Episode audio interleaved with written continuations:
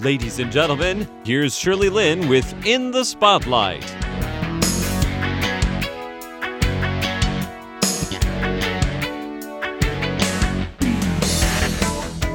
Welcome to In the Spotlight. I'm Shirley Lin.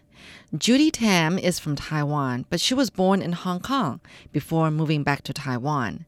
However, sometime later, her parents still sent her to Hong Kong for better English learning. After graduating from college, she worked at the same manufacturing company for something like 10 years.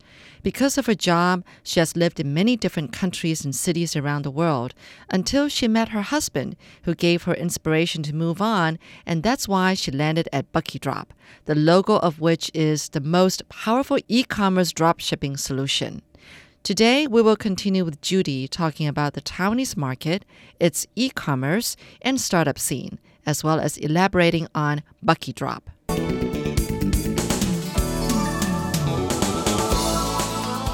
So we're coming from uh, a OEM type environment. I mean, I worked a decade with traditional manufacturing printing side. And when it comes to tech or rather electronics, I would say that even though not all startups are about like cool apps, but I mean areas such as wearables and IoT, Internet things are huge. Taiwan has to be better to move from a manufacturing type of approach into a more commercialized oriented mindset.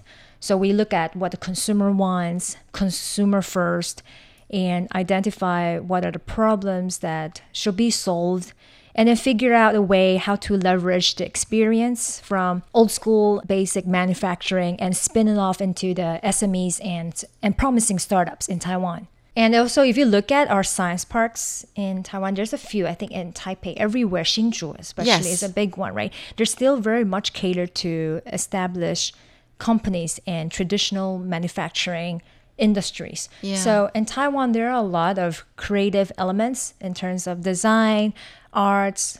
Oh, I see a lot of handcrafts, um, culture.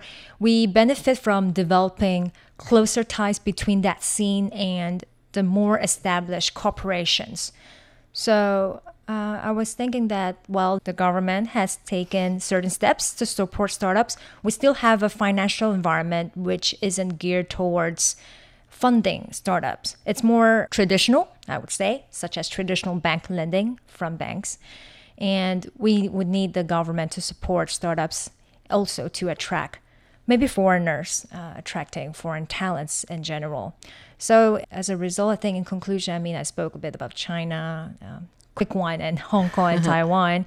I mean, Taiwan is much smaller than China, but that's also where the market is because we speak the same language, Chinese, like Mandarin. So I, would suppose that Chinese and people in Taiwan would definitely want to start off and spin off in China. And if we look into examples like Singapore, they really have done a, a, a great job in boosting startups.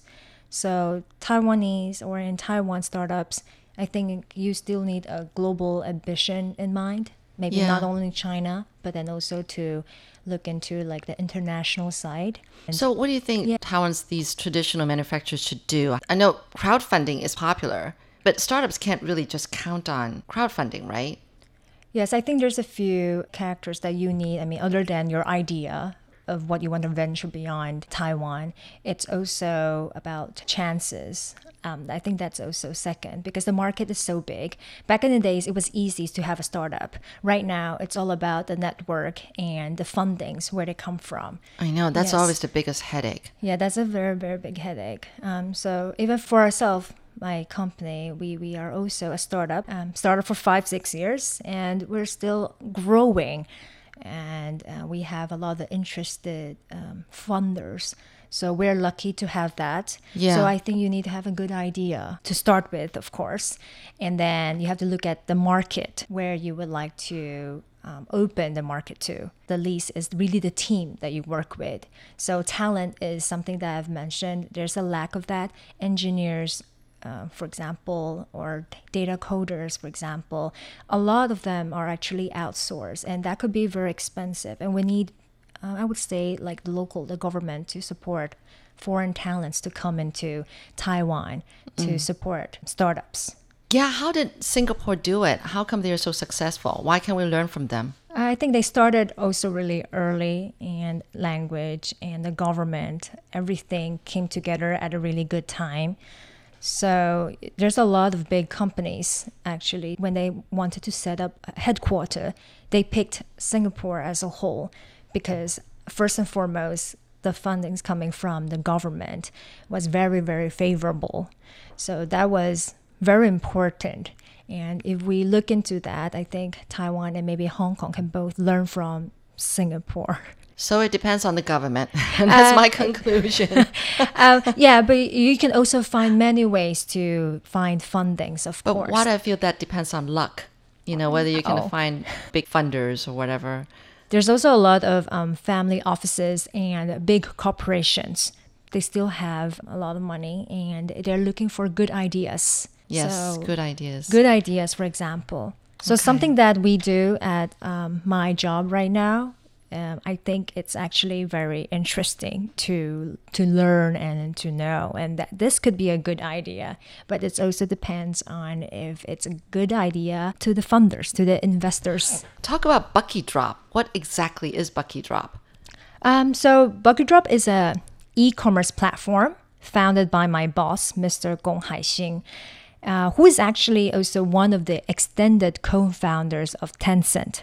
So he has. And Tencent is? Tencent is one of the biggest e-commerce um, conglomerate in in, in China. China. Yes. That's right, comparable to Alibaba. They're uh, competitors. They're competitors in many ways. All right. Yeah. So WeChat is from Tencent. Tencent. WeChat, in, the social app in, that's used in China. Right. That's used in China. Mm-hmm. We, we use it in Hong Kong as well. Oh, I see okay. a few people in Taiwan using it as well. Yes. You um, can use it for payment, and people don't bring oh. money anymore. They use no, WeChat. I know. Exactly. So as their wallet. So he is a serial entrepreneur and he has many great ideas. So this is only one of his startup, but he started this back like years ago, five, six years ago.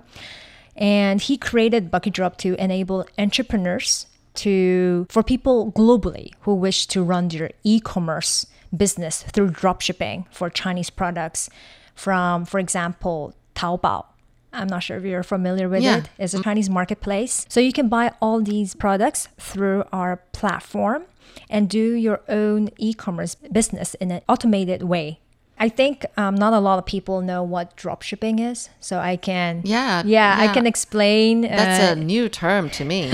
I can put it into perspective.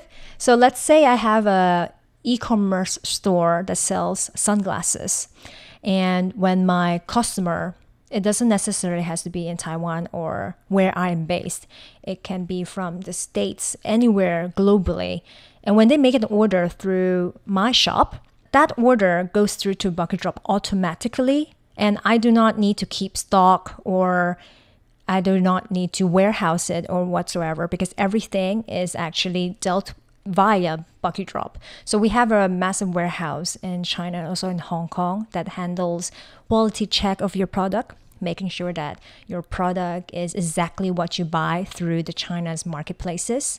We can do white labeling uh, we can do also small batch. What's with. white labeling? For example, if you would like to have your own brand, so mm. a lot of products that comes in with packages and local brandings. So if you Shirley has a sunglasses shop of your own, we can do like a logo and a tag that says Shirley and Co on okay. your product. Then you make it looks like it's your own from your own company. Okay. But it's actually just yourself. But we just have a big support team uh, in China um, to help support you with your business. And then you can choose more than 30 logistics partners depending how fast or how slow you would like your product to be shipped. Uh-huh. And then it goes directly to your customer's footstep and you have not seen the product at all. But everything that you would like to know is through a dashboard, like online, through e commerce, through your phone or through your computer, for example. You find all the information you need to run an e commerce business. You're listening to In the Spotlight with Shirley Lin. I mean, the customer could well just go directly to the company that sells the, the sunglasses that she wants. Why does she have to go through you, BuckyDrop? Most importantly is that a lot of these Chinese marketplaces they don't ship abroad or they have language barriers and they do not do quality check. So if you have your own web store and you run your own business, you do not want to handle with all the communication via email or even phone when you're abroad. You just want to travel around the world, bring your phone with you ah. and make orders buy and sell everything like quick, lean way, automated, and everything will be handled by BuckyDrop. Oh, so let BuckyDrop handle all the messy stuff in between. I, I would say so. We have like a 24/7 like service hotline. We also have account managers that handles with um, big accounts. But um, for many entrepreneurs nowadays, when you speak of a startup, like what can we do? You need an idea, for example, and this is a quick way of having your own business. And um, I would say with less capital to start with. Right. I think that's the important point. That's very important, yes, with less capital and just find a passion of what you would like to sell. Pretty much everything is from China. And our company, um, everything is in-source that we do on our e-commerce platform. So we are linked to more than 20 marketplaces in China. So I believe that you will be able to find something that you would like to sell globally. so is ever BuckyDrop going to come to Taiwan? Yes, of course. Open a branch office. Yes, that's why Yes. you're here today. That's why I'm here today. This Okay. is um also like our rollout plan, like not only in Asia but also like in North America. But Taiwan, it's so close to China. People are already familiar with buying products from Taobao, for example, Yes. right? So they have that knowledge of buy and sell Chinese products, and normally they sell and buy through Yahoo or eBay. Mm. These are more of the common third-party platforms. You, you're talking about Taiwanese people, right? Yeah, Taiwanese yeah, people. I know. Yeah, like Th- those are auction. the, yeah. yeah, they're more familiar with those. Yes, That's right. But then, if you want to um, sustain your own brand, for example, create your own image in the long term, you don't want to pay out commissions to all these third party platforms, then why not have your own? I uh, see. That's your own business. You make money out of creating your own brand. Think of uh, an item that you have found most interesting to you that has been transactioned through BuckyDrop. Oh, um, I, I can speak about one of my clients. I I, mean, I have so many. Okay. Yeah, I mean, but she is very clever. Uh, she sees that there's a big market for bikinis. I mean, I wouldn't say that it's any special, but it's could be a necessity for a lot of women when it, when summer is here, for example. Yes. Right. So she takes really good images. So we, you ah. can find all these nice product images from Taobao or from other marketplaces. Uh-huh. And she used those images and put it on her own website. Uh-huh. She named it properly. She gave it a sale. Um, for example, having a discount so people are attracted to it. And for every entrepreneur, you need to do a little bit of marketing. Yes. You need to market through social media or through SEM, Google ads, for example. And she does it with having um, a KOL, whereas like key opinion leaders, you hire a key opinion leaders through Instagram. So she wears her bikini, very smart, and she comments it, for example, and a lot of people buys the idea because the image is very attractive. That's very common in the, um, I would say, trendy in young people. They like photos. And this is all legal, even though she got all the stuff from Taobao. Yeah, of, course. Yeah, it's the And same thing with eBay, or you you Okay. just um, resell products. Right. Yes. And when your order grows, I mean, all of these products are discussed with the supplier. Yeah. So we also um, host a lot of lessons to educate um, entrepreneurs on how do you make your first sale, for example. How do you search trendy products? What do you sell? And for people who are not familiar with social media marketing, we also teach free tools and tactics, for example. So this really help people to start off with their first sales. Thank you so much, Judy, for making the time. Thank you. Yeah, it's been informative and I really learned a lot. Good luck with whatever you're doing. Thank you so much for having me, Shirley. You're most It's great. welcome. Thank Yeah. you. All right. Thank you, Judy. Thanks.